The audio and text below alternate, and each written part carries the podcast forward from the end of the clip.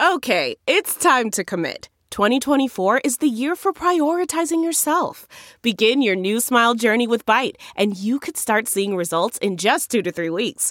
Just order your at home impression kit today for only $14.95 at Byte.com.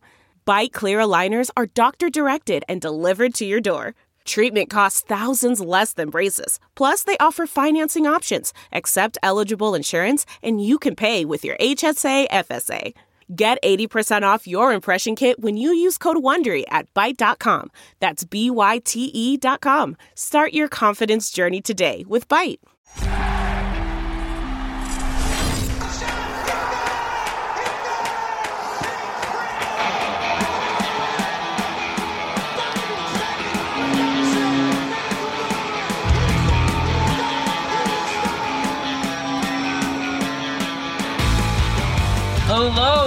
Everyone. You are listening to the latest Flyers Talk podcast. And Flyers fans, we have some more fun hockey to talk about because your Philadelphia Flyers are 4 0 0 in the 2014 tournament. They're off to a 1 0 start in the first round. The game was not as pretty. Uh, game one against the Canadiens, not as pretty compared to that round robin that everyone got so used to such dominating performances. But the Flyers are 1 0. They beat the Canadiens in game one of their first round playoff series. They win 2 to 1. And I am very excited to be joined by Brooke Destra to talk all about this game one and all that is ahead. Brooke, just your overall thoughts on that game one. What was your biggest takeaway, if I can ask? Well, right off the bat, uh, I'm going to be really honest and say that I have not had nerves like that for a game in a very long time. And yes, the Flyers have made the playoffs off and on for the past few seasons, but even then, they kind of snuck their way in, especially uh, 2017 2018 first round against the Penguins. It was just kind of all right, like let's see what they got, like they can make out of this this is the first time the Flyers have really made some noise leading into the first round. So I had so much like pain in my chest throughout the whole game watching it because you wanted them to succeed. So obviously winning that first game is huge for the Flyers just because it's the first playoff series lead that they've had since 2012. Uh-huh. So right off the bat I think that that's that's a pretty good notion moving forward. What about you? How are you feeling? We want to give a quick shout out to Anson Carter with the NHL on NBC for launching Hockey Culture, a multi platform content series devoted to promoting diversity at all levels of the sport. Head to youtube.com slash hockey culture to watch Anson's interviews with Vegas forward Ryan Reaves and Arizona Coyotes CEO Javier Gutierrez. And be sure to subscribe to keep up with all the hockey culture content that will be released throughout the Stanley Cup playoffs. Just people that I've talked to, even just fans, not even people within the organization or anyone like that, but a lot of fans are reaching out to me and just saying, "Hey, this is really fun. Like this is for the first time I've been this this excited about the Flyers probably since 2012, maybe even before that." Um, we're we've we've kind of grown accustomed over the last seven seasons to a team that squeaks into the playoffs uh, like on game 81 or game 82 of the regular season, and then they're in this really bad first round matchup, and you're kind of just hoping for the best. No, this season has expectations. This team has expectations. So I think the nerves uh, is a good thing. I think if if you're nervous as a fan, I think that's a good thing because you know you really like this team and you have high hopes for it. So I think that's a positive. Um, and for this game one, I don't think it was the prettiest game. I thought the second period kind of concerned me a bit in terms of how they were outplayed. But hey, it's the playoffs. You need to grind out wins. It's not going to be pretty. The Canadiens aren't going to make it easy, uh, as we all know and have heard from Alain Vigneault and many others. So I think all things considered, the Flyers are 4 0 0 in this tournament, and they look like the best team in it so far. Uh, Brooke, would you agree with that? Yeah, I mean, when you're on a winning streak, it's pretty hard to not confirm it just based off of the numbers alone. But it was interesting to see how the Flyers matched up against the 12th seed as opposed to the other top teams in the East because last night actually seemed like more of a challenge for them than the round robin. So it makes you wonder if the other top teams were treating that more as an exhibition, figuring things out. And also, Montreal already had the qualifying round under their belt. They already played a series against Pittsburgh. So they came in with a little more drive than I think the Flyers were expecting. And yeah, Flyers pretty much dominated the first half of the first period. But other than that, Canadiens kind of really started driving play, and it was a little terrifying at first because Flyers were trying to adjust and it just was they weren't able to keep up with them. So, but all that matters is that they won. Yes. And at the end of the day, there's only 15 more wins between them and the thing I'm not going to say because I'm too superstitious. so that's that's that. we're, we're, gonna let uh, Flyers fans read between the lines there, Brooke, and uh, just come up with their own answer for that. The subtext but, uh, I think is there. very clear without actually stating it. So good for you. Good job there. Um, yeah. Biggest takeaway, Brooke. If we if if you had to pick one, what is your biggest takeaway from this game? Uh, could be good, bad, in between. What do you think? Uh, first of all, today's birthday boy, Carter Hart. Yeah. Um, Flyers would not have won this game mm-hmm. if it was not for him. He looked calm, cool, collected, poised, and now he's only 22 years old. So maybe another year older and another year wiser will be great for tomorrow's game. But yeah, he really took control over the team and really, really steadied the Flyers' end for majority of this game. So that's a really great takeaway.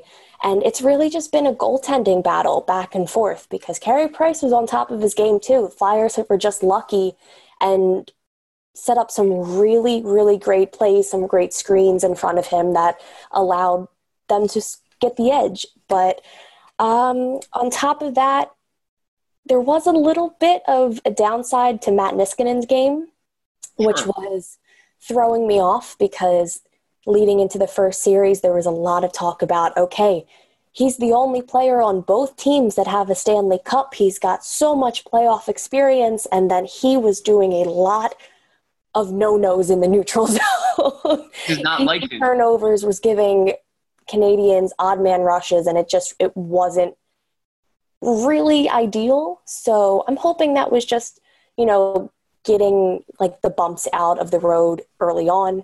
But that's probably my biggest positive and my biggest negative from yesterday's game. I'm glad you gave both. And I, I noticed the same thing with Matt Niskanen. And, and the one thing I think should make everyone feel better, um, in my opinion, is that there were times during the season where Matt Niskanen would have like, I guess, you know, hey, they call him Steady Eddie. Like that's how mm-hmm. consistent he is. The team calls him Steady Eddie because you know what you're getting from him every single game, and he really was that consistent. There was here and there um, almost like an anomaly where he would have a game where he just did not look like himself, and maybe he made a few questionable plays. He, maybe he got beat um, one play, and you kind of say to yourself like, "Wow, that is not Matt Niskanen." Then he would come back and have like a stretch of ten straight games where uh, he's very steady and himself. So I think we'll we'll look for that from Matt Niskanen because, yeah, I don't think he had the best game one for a guy that you're really expecting to kind of lead the way. Like you said, Brooke, he's the only one in this series with a Stanley Cup ring uh, that he can wear on his finger. So my biggest takeaway, too, was Carter Hart. And to me, it's a sign of a team that's a contender. A really, I think the best teams have balance and they can win different ways. And we've seen, I didn't think Carter Hart – would have to be perfect in these playoffs. I didn't think he was going to be a guy that would take them from the first round all the way to the cup and like have everyone kind of ride his shoulders. Because I think we've seen during the regular season, there's been times where Carter Hart just had to be solid, just solid, limit the shots he sees, um, help them in the first period, and then the Flyers go out and score three or four goals and they win comfortably. We saw it in the round robin. Um, Carter Hart was very good, but the Flyers they make the life easier on their goalie. But I think the really great teams, they make life easier on their goalie, and then the goalie also makes life easier on them at times. And I think Carter Hart really showed that side of the coin uh, by really winning them that game. Yeah, I, I thought he won them that game. Um, there was times where it got really dicey, and he made some huge saves. Uh, for him to outduel Carey Price in game one, really his first quote unquote real playoff game. Uh, I thought it was a pretty cool storyline. Brooke, Carey Price, kind of all over the place. Angry, was not a happy camper. He's hitting guys. Um, I thought one thing that's you know really stood out to me that I think is going to be uh, the case the rest of the series is that he does not like to be bumped, touched, obstructed. Uh, don't any- go near him. and I think the Flyers saw that, and they're going to go near him a lot more. What do you think? Oh my gosh! I mean, I've I've been watching Carey Price basically since I started watching hockey, the sport, for years now, and he did not like it when anybody was in the crease mm-hmm. at all. It was like per way invasion of space, and he was getting, you know, he was shoving, he was getting people out of the way, and then the huge debacle with Derek Grant flinging into the net based from a Canadien, and yeah. Price starts swinging at Grant while he's trapped in the net. I mean, I don't think I've ever seen anything like that, especially because, well, one, I really hope Price wound up watching the replay after the game and being like, ah, crap, I completely handled that the wrong way. Um, and then I was cracking up because you see this poised, like, incredible goaltender of the decade, like one of the best to ever play the sport, given a why I oughta yeah. Derek Grant while he's literally like trying to get himself out of the net. So I just thought that that was a really hysterical moment. I think my jaw hit the floor. I really wasn't sure how to react to that. But overall, yeah, it was it was pretty interesting to see that side of Carey Price. Maybe it's just him getting a lot of frustrations out. I mean, Canadiens really haven't had much luck in the postseason in recent years, so maybe he's just maybe trying to give that edge to the team that you know give him an extra little push. But clearly, I, it didn't work out. yeah, I was just like. It was just so funny because like Derek Grant, if anyone knows Derek Grant, like he's just an honest, hardworking player. He has no track record or history history of kind of like being dirty or maybe trying to stir the pot. Um, he's just making a very hard play to the net that any coach would uh, praise and be happy about. Um, and he gets shoved into Carey Price. And I think you could see how surprised Derek Grant was. Like Grant's laying in the net, he's looking up at Price, basically as basically saying with his facial expression, like, "Hey, my bad. Like I, you know, yeah. you okay? I want to make sure this is, situation is." And Price just basically goes off on him. Like flinches at him. And, and then at that point, I think Grant got mad. At that point, Grant was like, yo, are you serious? Yeah, there's only so much you can do. Right. Grant's laying there, and he's basically saying, hey, my fault, like, honest play. I hope everything's all right. And then Price just does not hold, you know, hold back. And I think that's when Grant got mad and was like, are you, like, this cannot be real. Um, you know, why are you yelling at me when your own guy pushed me into the net? So I'm with you, bro. I don't know if this is Carey Price. Like, I've always heard and watched him as this poised, calm, under control guy. But from what I've heard and what I'm starting to see is that he will show his emotions. He will get frustrated if if you frustrate him, whether that be obstructing his views, um, maybe bumping into him, uh, like you said, invading his space. Um, I don't know if that's good for Carey Price if it's like a motivational thing, and then all of a sudden you're dealing with a monster who's going to be pissed off, or it could maybe it's a good thing that they're really kind of getting under his skin, and maybe that does throw off a calm, poised goalie. I guess we're going to see how it plays out this series, but I loved what the Flyers did on that first power play. Oh yeah, that was probably one of my favorite. Yeah. Entire runs of the game for sure. Absolutely, you're so used to seeing Jakub Voracek, a skilled puck mover, um, around one of the circles where he's you know making a play from a different angle. Hey, the Flyers said, "Hey, go we're going to double screen this guy. Let's get in front of that net. Let's use those big bodies. And Jakub Voracek stick tap to, stick tap to him, uh, a guy that had no problem going in front of that net. Carey Price is kind of cross checking him in the back, um, saying "Get out of my way." And Voracek stood there and really created that goal by impeding Price's vision. I thought that was a good tone setting play. Um, I think they need to continue to do that, Brooke, with Carey Price. Oh, for sure. I mean, that's the best way to take down a beast, a monster, you know, is get rid of their vision. It, it gives the opponent the immediate edge. So if, if screens are working, that's probably the way to go. And I mean, that was also the first power play goal for the Flyers since they've entered the bubble, which was a great motive as well. Granted, yeah. they had a few toward the end power play chances, but and they're still I guess they're still trying to figure things out. They were really having trouble setting up in the offensive zone, but overall, I mean, they finally broke the ice. They scored in the first period, they scored a power play goal, so that's at least something that they can build off of moving forward. Absolutely. And it's with the power play, I think they're in a bit of a state of they're not sure if they want to keep it simple or they want to try different looks. I know Michel Therrien had said, and what we started to see this year was that when the power play becomes predictable, they didn't like that. They didn't like when the looks and the setup were were just the same all the time. Whereas if you can create movement and try different changes, it makes it tougher on the penalty kill. And we saw success with that. But then at the same time, when you're in a bit of a funk with the power play, you might not want to be trying a thousand looks. And you might want to just say, hey, let's just do something very basic.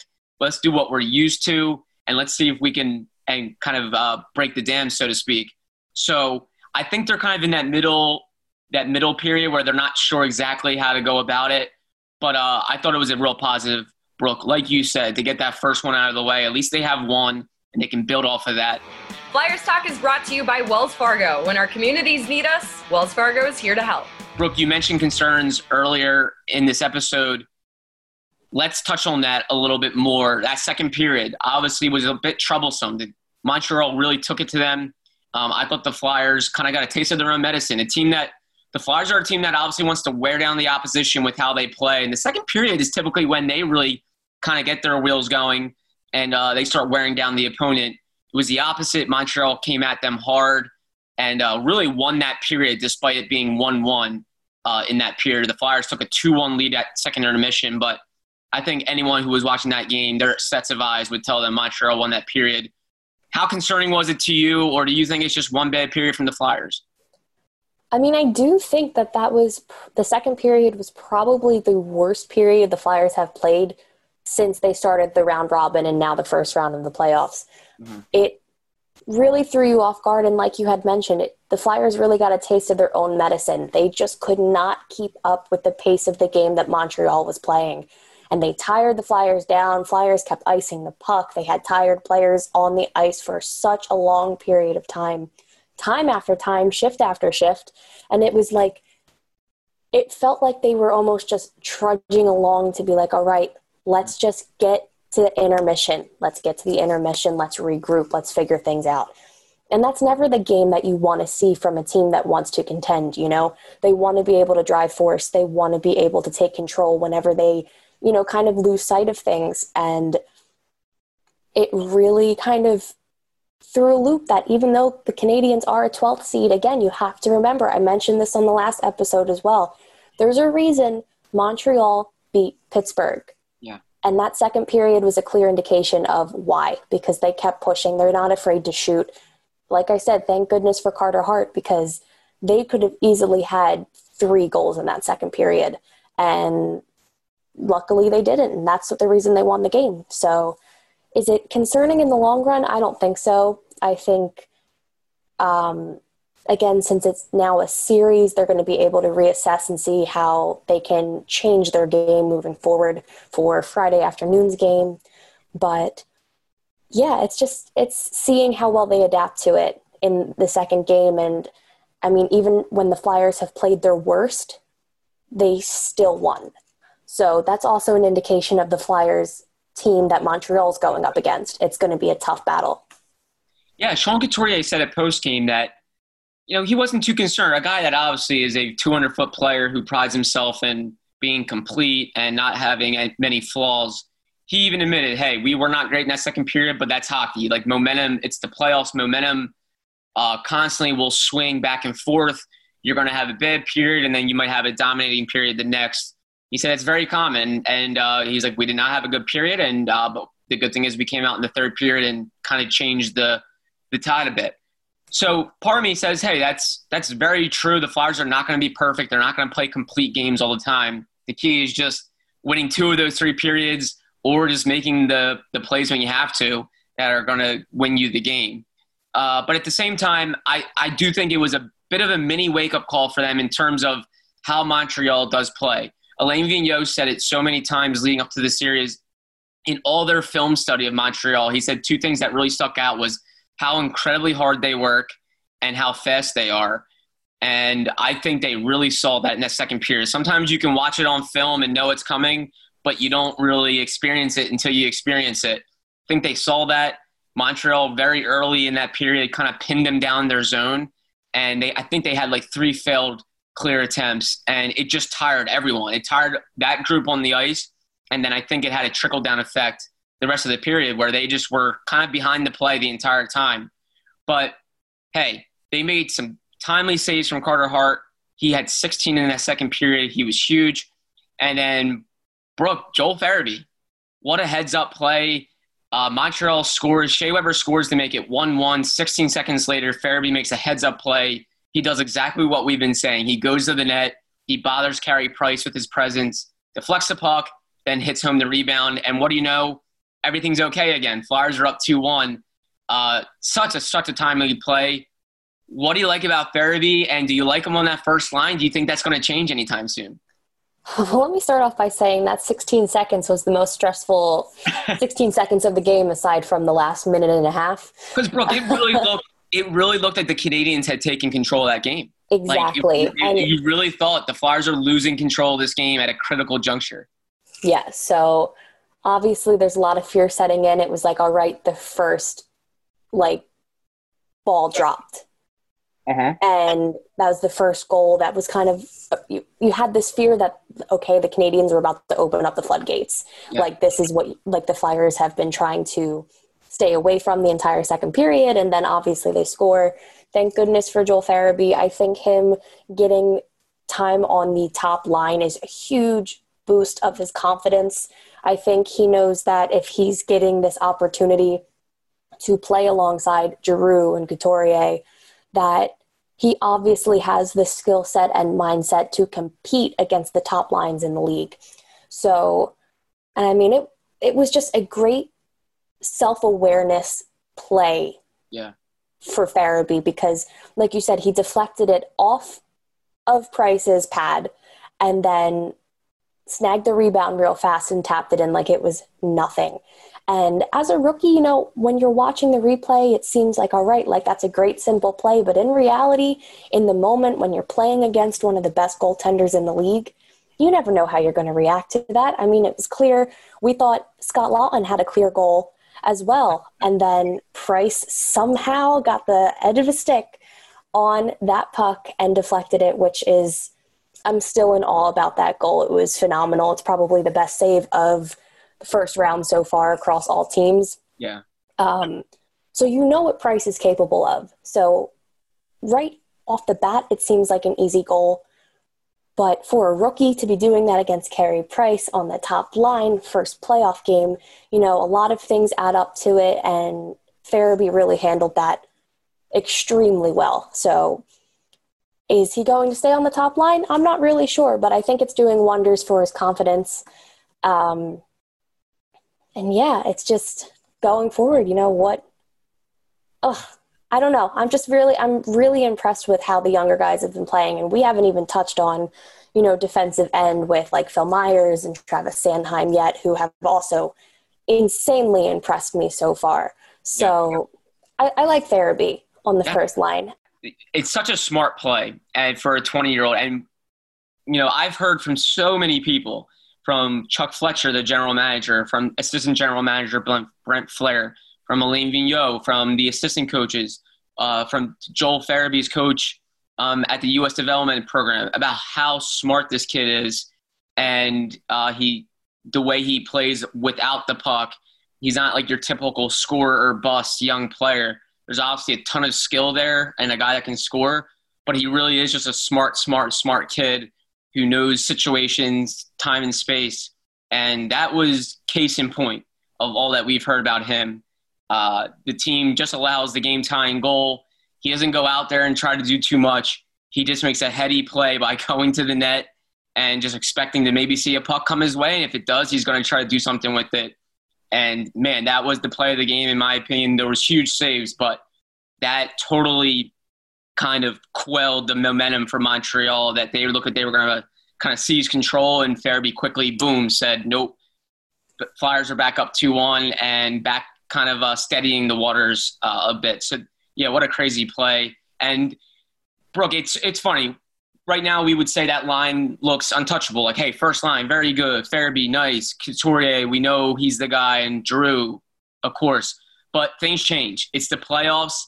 You can like what you think is pristine and can't be touched can totally change the next game if something doesn't go your way. So playoffs are a game to game business. Things will change. Coaches will make adjustments. Um, other, we're going to hit on the defense. You just talked about it.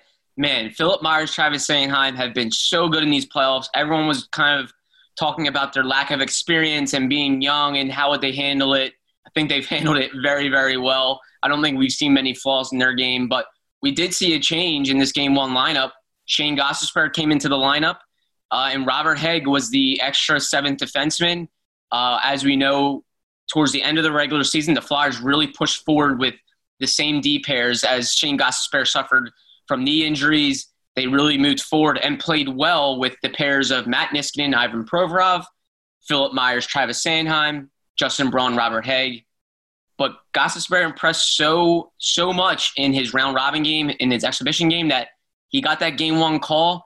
Brooke, what did you think of his game? Uh, did you like the decision by Alain Vigneault? I'm very, very happy for Shayne Gostisbehere. Yeah. Because I just feel like nobody has ever really given him the benefit of the doubt since he's had a few seasons that are uh, consecutive seasons that have kind of not really hit the mark for Flyers fans for expectations. So, him coming back, being fully healthy, and rightfully earning that sixth spot, that last pair, you know, you just have to feel a sense of joy for somebody who does work so hard. He does so much for Philadelphia and the team and the organization as a whole. So, those guys, they're easy to root for. But and it's it's not a knock to Robert Hägg at all. It's no. just Gostisbehere really proved that he was ready to take on that role again. And leading up to it with the huge hiatus, the break, I don't think things would have been the same if he was ready for the playoffs back in April, May, if he ever recovered in time to play. Um, but it was just it was it was a really great first effort, first game that mattered. Obviously, he impressed really well against um, in the round robin tournament, but again, you just you really want to see him doing well, and maybe eventually he'll get more time on top power play if they're going to mess around with things because you know that is where he excels right from the point. But we'll see, we'll see. But he's earned that spot, but now it's him moving forward and making sure he keeps it, which is important because, like you said, you never know what's going to be expected between the, the current game and then the following one. Yeah, I think Robert Hägg's going to be right there in the picture. Um, it truly is a game to game thing with Alain Vigneault. If he doesn't like what he sees, he's going to adjust. Like, he's not going to mess around. Like, he knows how the playoffs work.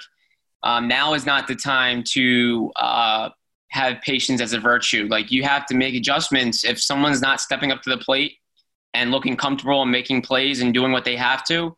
He will go to the next person and say, "Hey, we need more from you if you want to get back in the line." So I think Robert Hägg is going to be right there, and he's going to be ready to go if the Flyers need a you know a change of pace or a change of game plan. But I think about Shayne Gostisbehere when he's at his best and he's doing what he did against the Lightning in that final round robin game you know, he made that game a 2 1 game to a 4 1 game with two really impressive offensive plays.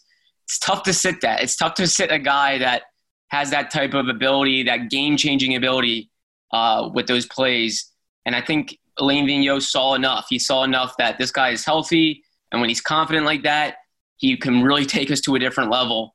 Uh, playing on a third pair, you just don't you don't see that ability a ton on a third pair. So I think he sees it as a luxury. If he can get that as Shayne Gostisbehere from a third pair defenseman, uh, that's pretty darn good. But I don't think Goss's pair had the best game. Uh, I thought he was a little shaky in the second period. but I think everyone was too. So yeah. I don't. I mean, I'm not just going to put that on him. So I don't think he did enough to be taken out of the lineup. I think he did enough to stay in. Um, but we shall see. It's going to be an interesting decision moving forward, and they'll have more decisions moving forward. Like we said, with who's in the lineup, uh, if Michael Raffl, who is out with an undisclosed injury, when he comes back, or if he comes back, um, what do they do then with the forwards? Uh, and then on defense, obviously, they have seven capable defensemen. So uh, Vigneault has some good decisions to make. But so far, so good. The Flyers are 4 0 0. Your NBC Sports Philadelphia podcasts are now on the My Teams app. Listen to Eagle Eye, Sixers Talk, Phillies Talk, and Flyers Talk now. Brooke, uh, anything you're looking for in game two? Game two is Friday at 3 p.m. Eastern Time on NBC Sports Philadelphia. Uh, we are excited for it. Can this team continue to stay perfect, Brooke? It's, it, it was funny because it kind of hit me after that game one win that wow, they're 4 0 0 in the tournament. Uh, yeah. You know, let's not forget those round robin games. Uh, they so far are perfect. It's a pretty good run so far by this team. Yeah, I mean, eventually, you know, you have to keep in mind that, you know, not everything's perfect. It is hockey, like you mentioned, Sean Couturier said following the game. That's just how it goes sometimes. You can have a great period followed by a terrible period of play. So, do I think that the Flyers are never going to lose a game? no, that's absolutely ridiculous. If anybody's thinking that way, please get off your high horse. Like, it's just it's it's the reality of it all. And the thing is, in previous years and previous series, if they've lost a game, it was kind of like, all right, you felt a sense of defeat. It was like, all right, just get the series over with. Yep. It's different this time. And you know it, you can feel it, the team feels it as well. If the Flyers do wind up losing a game or two against the Canadiens, it's one, it's not going to be consecutive because I just can't believe that the talent severely outweighs the Canadiens and the Flyers are going to go full force coming back from a loss. But there's still that sense of optimism, the sense of knowingness that you're going to be able to bounce back from a loss. It's not hang your head, okay, what what we did wrong, like woe is me. They know for a fact that moving forward, here's what we're going to have to change. We're going to swap this out. We're going to adjust these lines and they'll still gain control of the series. So a single loss, it's going to suck at first because it's going to hit everybody and smack them back to reality. But it's not something to be of concern with just think, yet. Yes, I think that's a good precedent to set because I, I, think we got spoiled a little bit. We got spoiled a little bit given how well they've played, how they ran through the round robin. There was very little hiccups, and we see one bad period where they get outworked, and everyone is sincerely worried. And I think that's a sign that, yeah, you know what, we got spoiled a little bit because we're so used to seeing this team play period after period and look like the better team.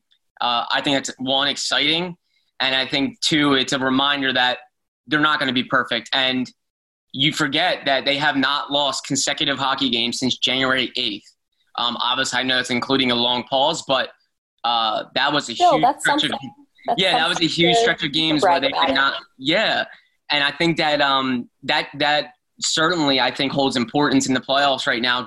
Uh, for when they do lose a game, remember that this team has really shown positive signs in bouncing back and responding. So uh, don't freak out if they lose a game, Flyers fans. Uh, it won't be the end of the world, probably, depending on the game.